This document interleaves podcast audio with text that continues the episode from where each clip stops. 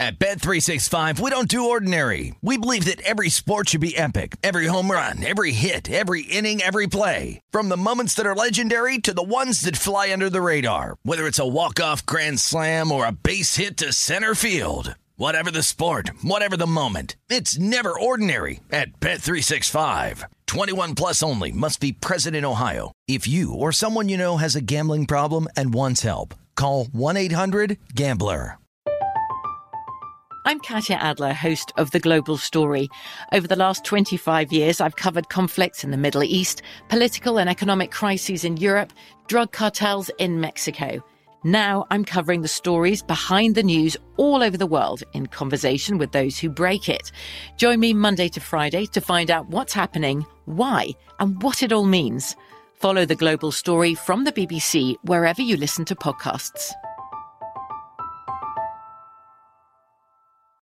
This is the Los Angeles CityCast with Danielle Alvari, presented by Bet Rivers. Welcome into the Los Angeles City Cast presented by Bet Rivers Sportsbook. I'm your host, Danielle Alvari, and we have an LA team headed to the Super Bowl. The Rams beat the 49ers. What a championship Sunday. Let me another overtime game, by the way. And so funny because, of course, the Chiefs won the coin toss, unless you missed that. And uh, just like everybody thought, People assume Chiefs win the overtime toss. That means they win the game. Nope. Patrick Mahomes gives it up, and the Bengals are headed to the freaking Super Bowl. First time since what 1988, I believe. This, the, I mean, the Bengals have been to the Super Bowl twice. Yes, last one they played in 1988, one other time in 1981, and two years after drafting Joe Burrow, back in the Super Bowl.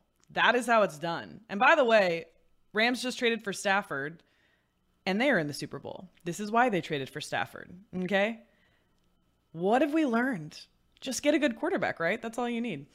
Lots to talk about in today's show. I just, I mean, I just want to recap some of this, these games. It's unbelievable. First, we'll recap the 49ers at the Rams, NFC Championship game, of course. And then AFC Championship, we'll also get into Bengals upsetting the Chiefs. And then let's do NBA as well if we have some time. Lakers actually lost to the Hawks on Sunday, which is upsetting to say the least. I don't know what to do with this team anymore. It, it, I'm, it must be frustrating to be a Lakers fan because on any given night, LeBron playing all of that, you're an incredible team. And yet you are just floating around the 500 mark every other every other game. Clippers also been performing really well actually on the rise. Dark horse here. I've been talking about maybe not so dark anymore. They're actually on their 8th straight road game. I had to look at this twice. I couldn't believe it. 8 straight this is going to wrap it up for him, though. Eight straight road games, and this is the last one at the Pacers. That's on Monday night. So we're going to make sure we talk about that so that we can, you know, maybe find some action. But first things first, always check out the Los Angeles lines available at Bet River Sportsbook. So let's start with the Super Bowl on February 13th.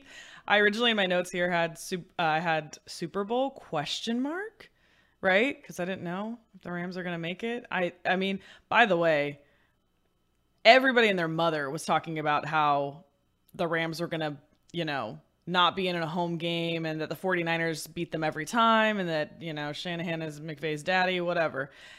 And look what happened. And look what happened. The Rams rose above. And frankly, after all they did to get all the talent and load their roster the way they did and spend their first round picks, it better have been worth it. But nevertheless, here they are Bengals versus Rams. Rams, a four point favorite. That's it. Doesn't that seem low? Total sitting at 49 and a half. I even saw one book at a three and a half already. I think it was Caesars in Vegas. And uh, that's shocking to me because that means that people are taking Bengals plus four for them to go that way, right? And I just think, are the Bengals even supposed to be here? That's really rude to say. I'll get into. I'll get into it later um, because they've been incredible in the postseason, obviously. But there's just who had Bengals in the Super Bowl in their bingo card? Because not me. NBA odds. We're talking about the odds, right? Let's get back to it. Monday, like I said, Clippers at the Pacers wrapping up that eight game road stretch. And they are two point dogs versus the Pacers. Right off the bat, I'm going to say not enough. Not enough. I would lean Pacers on that right off the bat, but we'll get into more of that a little bit later on. Of course, 35 to 1 to win the championship, which that should be on the move because I, I'm telling you, the second Kawhi is back in the mix, this is a totally different situation for the Clippers. And then the Lakers still sitting at 14 to 1 despite all of their mediocrity this season. UCLA and USC don't play again until Thursday. Maybe we'll talk about them a little bit in that basketball block. But first things first. I've already said that. So second things second. Uh, you can find all those odds at Bet River Sportsbook, but we are starting with the NFL. And let's start with some of the splits here, by the way, as far as the betting handles were for these games, because I think these are really interesting and really cool thing that Bet River sends out to us. So shout out to them for this. But for this Bengals Chiefs game, let's start there with this handle. The Chiefs money line had 80% of the money at Bet Rivers and 56% of the bets. 80% of the money on the Chiefs money line just to freaking win the game. They were seven point favorites, obviously. Uh, Chiefs spread 79% of the money, so similar. I mean, just about 80, and 61% of the bets. And then the over. It's interesting though. You see in these games, these later games in the season, we start to get to these late playoff round, is what I'm trying to say and how the bets start to even out 50 50 because there's fans on both sides or there's only two games to look at. And so people kind of, it seems like, go back and forth on that versus when we're in the regular season where we see those be sometimes really skewed. So 56% of the bets, 61% of the bets, but 80, 80 on the money line and 80 on the spread for the Chiefs. And no way, no how. Uh, big win for the book there. And then over had 84% of the money. That, of course, uh, also cashed. So that's kind of what we were expecting, though, wasn't it, from this game? I mean, 50, 40, yeah, 51. Crazy. Cra- oh, no, 54 and a half. So under. Under. So many people liked the over here, obviously. 84% of the money. So again, huge, huge win for the sports book. That's shocking. I for sure thought this one went over. My goodness. You know what? Ryan Rothstein, the host of the Philadelphia CityCast, actually, excuse me, guys, it's very late, uh, was tweeting about this the whole game. I forgot. He was tweeting about how he's sweating on an under for this game. One of the few people who bet an under on the Bengals Chiefs game, which admittedly was a very high total, 54 and a half here. Um, and he was, he was sweating it out based on how the first half went. Uh, but yeah, so yeah, that under man. Good for Ryan. Good for Ryan Rothstein. See, rose above the fray. Didn't decide to go with the public on that. Uh, the Chiefs, man. Eight straight home games win. That's shattered.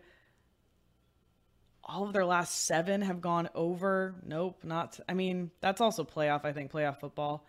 Uh, and the Bengals covered the spread. Now seven straight games and have won the second half in nine of their last 10 games as underdogs.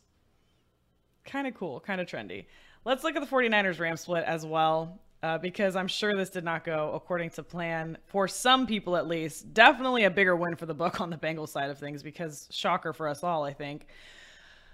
Maybe not all of us. I think some people actually, you know, saw the saw the value in the Bengals. I saw value in a seven and a half, absolutely, but a money line, them to win it, I, I mean, no, surprised. Rams money line, 74% of the money, 59% of the bets. Rams spread had 70% of the money and 62% of the bets. So same situation again, like around 60% of the bets on the Rams money line and spread and about 70, 75% of the money between the two. So Rams money line obviously played out. Rams minus three and a half did not cash. So that's kind of a split there uh, as far as the book is concerned and really the public. And then the over 44% of the money, 54% of the bets. This total was precipitously dropping throughout the week, as we you may remember. Um, I think it was 47 at one point, got down to 46 and a half, got down to 46. Uh, I think I bet it actually at under 45 and a half, so even 45 and a half's out there, and it still hit. It was a little dicey there at the end. We weren't sure. Maybe we are going to head to overtime or a situation like that, but 20 to 17 final score, so uh, that worked out in our favor for the underbetters. Uh, game notes 49ers won six straight against the Rams. That's over.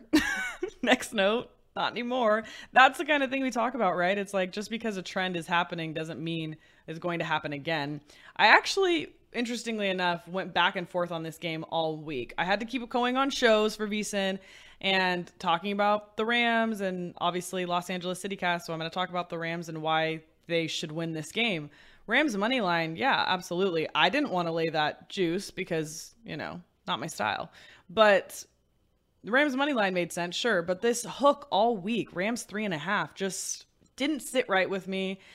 I think a lot of us could agree that we've seen these two teams play so many times, and the 49ers always find a way to keep it close or just barely win. And so, for that reason, I'm not going to look at a 49ers money line because it's, you know, a little bit better value than the spread because they don't always seem like they're going to have the win. They just have had those things tip in their scale the last couple games. I mean, you could blame it on luck or whatever you're going to say, but it did not seem like, oh, yeah, I'm 100% confident that the 49ers are going to just run over them because that's not how they've been beating the Rams.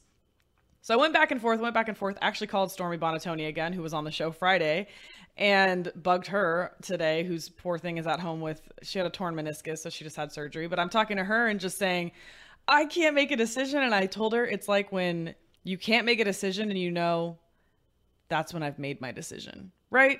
Because as soon as you are doubting your decision before you've even made it, you know it's the wrong one, right? So I was like, Rams minus three and a half. Yes, yes, they should be able to. They're talented enough.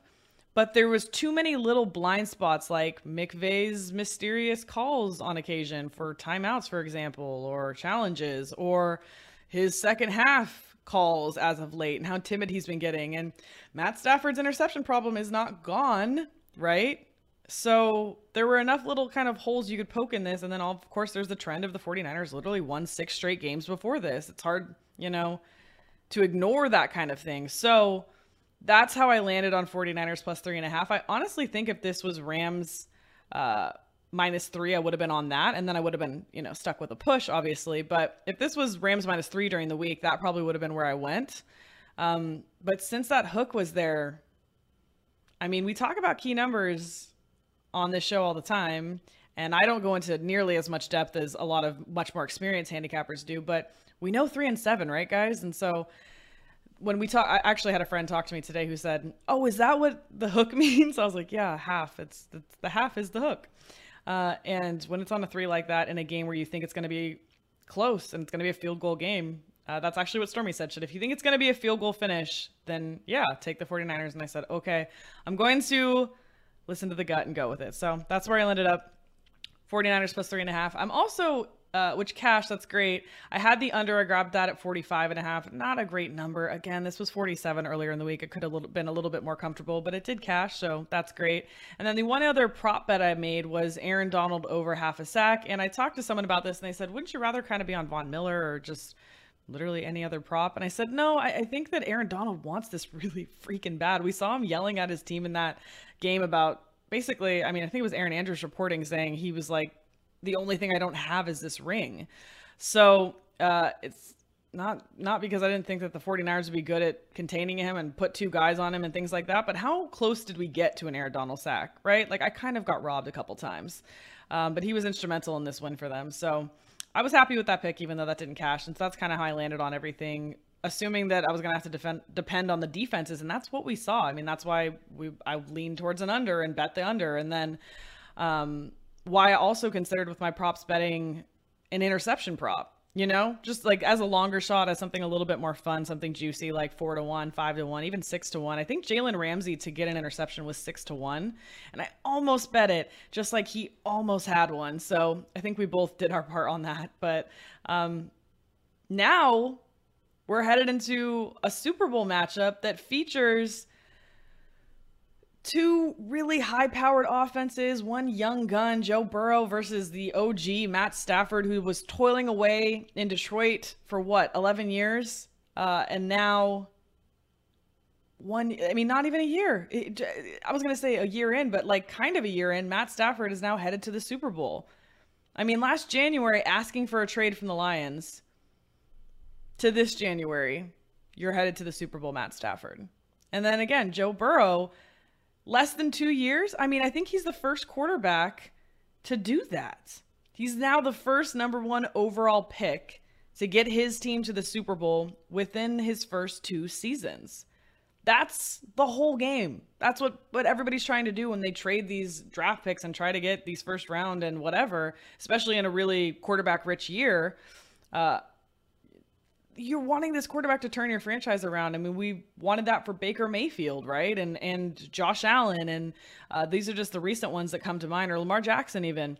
Um, but not it's it's very difficult to do as we can see. So the fact that he's now the first number one overall pick to get his team to the Super Bowl within the first two seasons doesn't even tell you everything you need to go about this guy because there's just so much more to him. Uh, it's he's been incredible in this postseason run, and it's interesting because these last two games have actually come down to the field goals for them to win it. But Joe Burrow's getting all of the of the roses, of course, because he's putting them in a position. It's almost like it's like it's like it's March Madness, and he's just carrying his team through these eliminations. It feels like, and of course, Ja'Marr Chase, shout out there. I mean, Joe Mixon not as stellar, I don't think today um, but absolutely essential to that offense. So, really, really fun offenses, high powered offenses. We're going to see uh, probably a lot of passing. It's interesting because this total actually for this game, I already talked about the line here. Again, Rams are favored by four, and the total sitting at 50. Uh, it's some books. I think Bet Rivers actually has 49 and a half right now. I don't even know if that's that's high enough. It's interesting because I actually think that the Rams might not have as much trouble with the Bengals defense. It's interesting because when I went on the look ahead with Scott Seidenberg, which is a VSiN show that you should definitely check out on Sunday evening, uh, he asked me what I kind of thought this matchup was going to look like. And when we talked 49ers Rams, I said, well, it's going to have to be a defensive game because the 49ers can't out offense the Rams. They don't have the ability to do that. Bless Jimmy Garoppolo's heart. But the Bengals do. The Bengals can try to keep up with offense for offense, blow for blow. And so this number being at 50 is understandable, right? Because you could see this going one of two ways. It's going to be the Bengals defense that turned this corner in playoffs and all of a sudden has just been so much better than what we saw in the regular season. And the Rams defense that has been consistent throughout the season. I mean, they've been having to deal with ups and downs on the offensive side of things that I think put a little bit more pressure on them, especially when Matt Stafford was dealing with his high, high turnover rate. But other than that, I mean, Aaron Donald, Von Miller, Jalen Ramsey. The, I mean, come on. This is where Joe Burrow's going to have the most trouble. I mean, the Rams front four, especially Aaron Donald, especially Von Miller, huge, huge mismatch for the Bengals offensive line. So, uh, but is it a problem? Because what we saw for Joe Burrow versus the Titans, for example, he was sacked nine times. Still unbelievable nine times in one game. They've been switching out. What's weird too is the Bengals have been switching out their left guard, you know, frequently, and both of them are playing poorly. So it's it's like, what's going on? How do you even address this problem at this point? We're in the Super Bowl. It's a little too late. Uh, but Joe Burrow still got it done, getting sacked nine times. Now, granted, as good as the Titans are, the Rams are going to buy and by and large be the best defense that this Bengals team has had to face all season. That's just bar none. But Joe Burrow, even with getting sacked every freaking play, it seems like, got through that Titans team. Can they do that again? And as far as the defense is concerned, I mean, their defensive coordinator did a great job. I think it's Lou Anarumo. I don't want to pronounce that wrong, but Anarumo, he was able to make those great adjustments versus the Chiefs uh, to the point that it rendered Patrick Mahomes not only ineffective, but completely mistake prone, making horrible decisions. Um, just by a pretty simple adjustment, just kind of forcing them into that, well, go ahead and try and run it. So, are they going to be able to pull something like that against the Rams? I have questions about that because I do think that even though Sean McVay, for me, is he's presenting some question marks, some questionable decisions in these in these moments we've seen the last couple weeks. He's nothing if not a great planner if anything, he's an over planner. Sometimes we see him overthink plays and, and over over overdo them, right? So he's an incredible planner. He is going to be prepared for this game, and so really my question with him becomes: Can he make those adjustments? If the Bengals come out and something's not working for them, and they go back in at the half and do what they did versus the Chiefs to the Rams, is Sean McVay going to be able to be prepared for whatever that is? Now they can't do exactly what it is because we just saw him do it to the Chiefs. So, I mean, it, it, can't be the exact same game script here, but if it's going to be anything like they've already seen before, I think Sean McVay is going to be prepared for it. But I get concerned when he has to be on the fly because he plays scared. He does. And we've been seeing that develop more and more at the end of the season. It's unfortunate because we always talk about him as this wonderkin of a coach, and and it's been so much fun to watch him. And now we're starting to see these weaknesses exposed a little bit more. Um, but what I will say, congrats to Sean McVay for finally getting another win against Shanahan because people were giving him crap about that all week long. Uh, he still had some really questionable you know, challenges, timeouts in this game where you're like, wow, you're going to have one timeout left with 15 minutes to go. That's that's tough. Uh, but he is a planner, if nothing else, and so the Bengals are going to have to get creative. I guess this is the way that the Bengals can win this game is they have to get creative with their um, their side of things because I think that the Rams are going to put together a game plan and have the experience on their side. By the way, I'm kind of looking at these lineups and I'm like it's kind of the young guys. Like again, the Bengals haven't been in the Super Bowl since the 80s, and now it's Joey Burrow and Ja'Marr Chase. You know, hot shots, and then on the other side, oh geez, it's like Matt Stafford and OBJ and Aaron Donald and Jalen Ramsey and freaking 40 year old Andrew Whitworth, who's actually going to be playing against his former team of 11 years, lest we forget, uh, which is pretty cool because Stafford, OBJ, Donald, Ramsey, Whitworth, none of them have a ring yet. None of them do. And that also makes me it's funny because I think that a lot of people are like wanting to cheer against the Rams and uh back the back the underdog. We love cheering for an underdog, but when you look at that list of guys who are so incredibly talented, they all came together to this team all in uh to win a ring. So you want to believe that it was worth it to trade away all those picks and do everything they did to get all of these incredible players on the team at the same time, it needs to be now or never, right?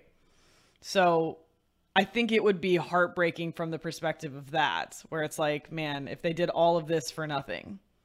And some people don't care because people, you know, it's a cruel world out there. But I don't know. I think that it's a very unique Super Bowl. It's got to be the most surprising one, right? What, what I mean, uh, in all fairness, I have not been watching the NFL my entire life. I grew up in a basketball family, very much so.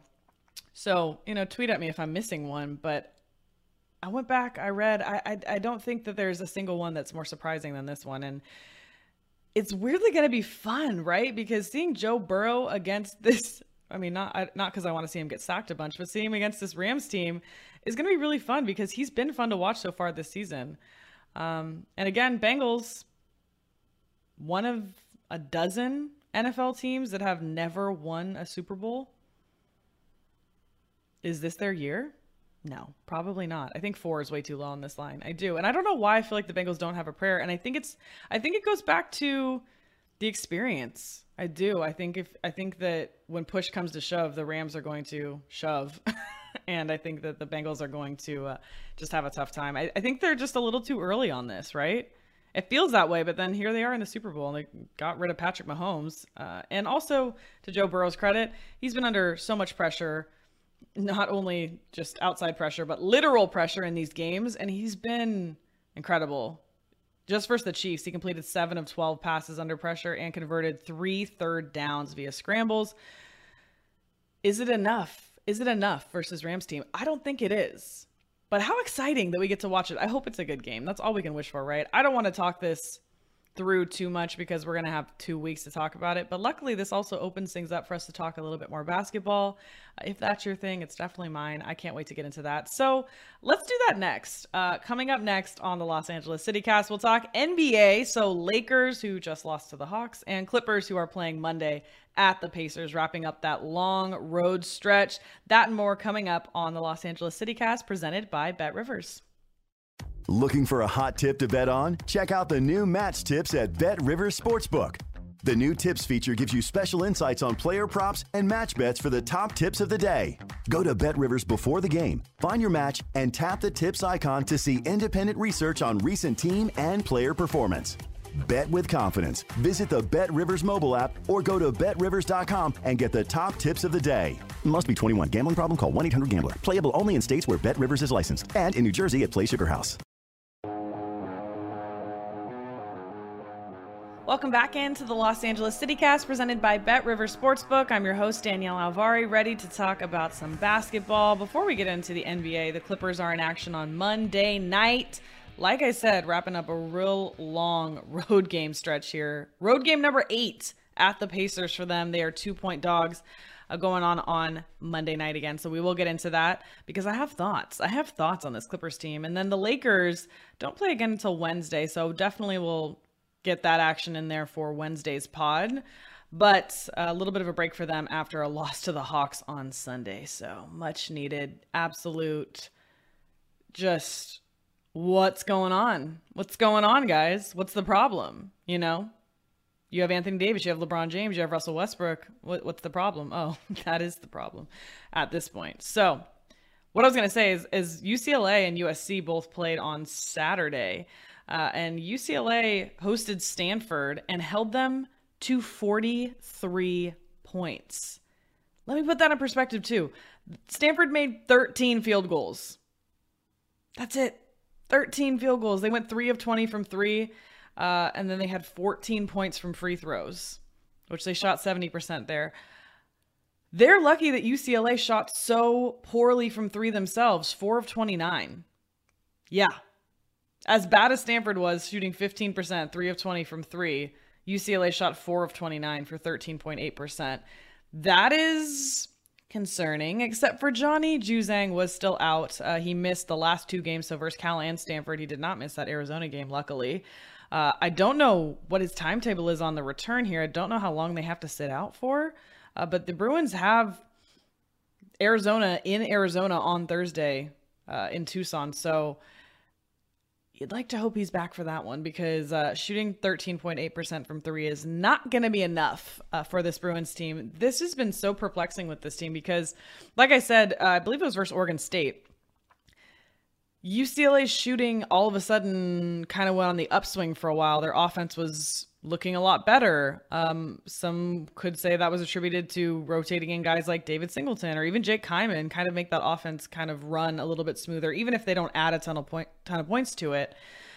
But for whatever reason, though, offense was really, really going, flowing well. And then Johnny Juzang, all of a sudden, he's out with COVID. And then Jaylen Clark out with a concussion. He's missed this week as well, um, which is concerning, but hopefully we get him back as well. All of that to say, then they come out and do this versus Stanford, and still an incredible defensive performance from UCLA. I mean, Stanford held to 43 points. Same Stanford team, by the way, that swept USC, number 15 ranked USC. Uh, so, Stanford, wild card for me here kind of a fun team in a lot of regards, but UCLA just an, incre- incredible performance against them in terms of the defensive side of things. The offense has always been my concern with this team because when it's not Johnny, who is it? Uh, they looked great versus Cal, but that was versus Cal. And Cal's defense also looked horrible that game. They bounced back in a big way versus USC on Saturday, I believe, um, because I know their coach was not happy with their performance versus UCLA. Uh, so they went on to play at USC, and USC only won by seven points. So things are slipping. Things are slipping at USC, uh, unfortunately, because the Trojans started off so well. But this is what happens in Pac 12 play because all these teams on any given night, right? Except for Cal. That doesn't make any sense.